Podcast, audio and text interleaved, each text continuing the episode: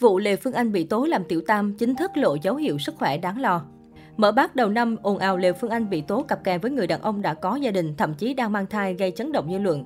TAT, con của nhân tình nữ ca sĩ, ngay trong bài bóc phốt cũng tiết lộ chuyện mẹ ruột bị sốc phải điều trị tâm lý, khiến nhân tình không khỏi lo lắng. Chia sẻ với phóng viên mới đây, TAT ngạn ngào. Hiện tại mẹ mình đang bất ổn về mặt tâm lý rất nặng nề. Hơn nữa có tiền sử về bệnh tim nên không đủ sức khỏe để đối diện hay chia sẻ thêm về vụ việc.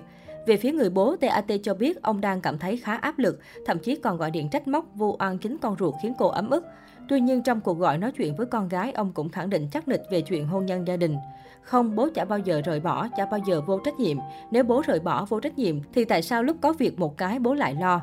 Là nhân vật chính của vụ việc này, Lê Phương Anh giữ vững quan điểm là chuyện riêng gia đình nên muốn tự giải quyết và sẽ có thông tin chính thức đến truyền thông. Trước đó, giữa lúc dân tình ném đá chỉ trích Lê Phương Anh thì xuất hiện bình luận của một người tự nhận là bạn của Phương Anh, tố ngược TAT.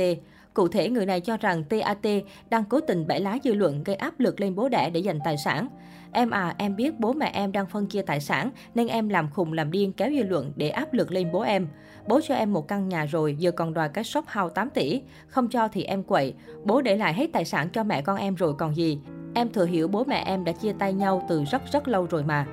Ngoài ra, người được cho là bạn Lê Phương Anh chia sẻ nữ ca sĩ im lặng chỉ vì sợ ảnh hưởng tới bố TAT.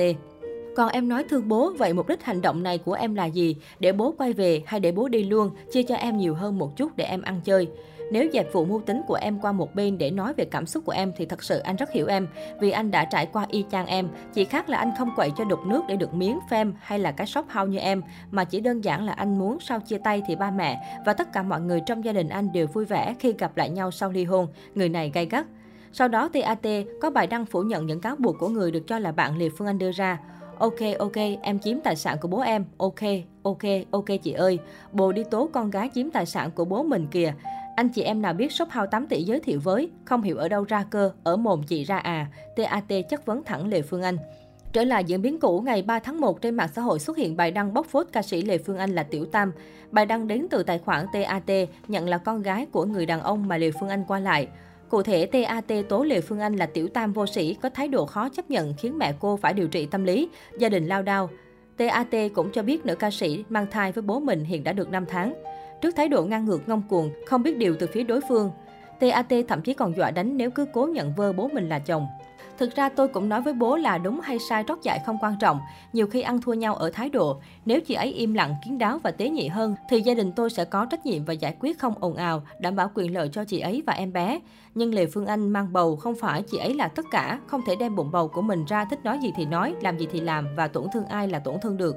Vuốt mặt phải nể mũi, cái gì cũng có tôn ti trật tự, người đến trước hay sau cùng nên biết điều thì mọi chuyện dễ giải quyết.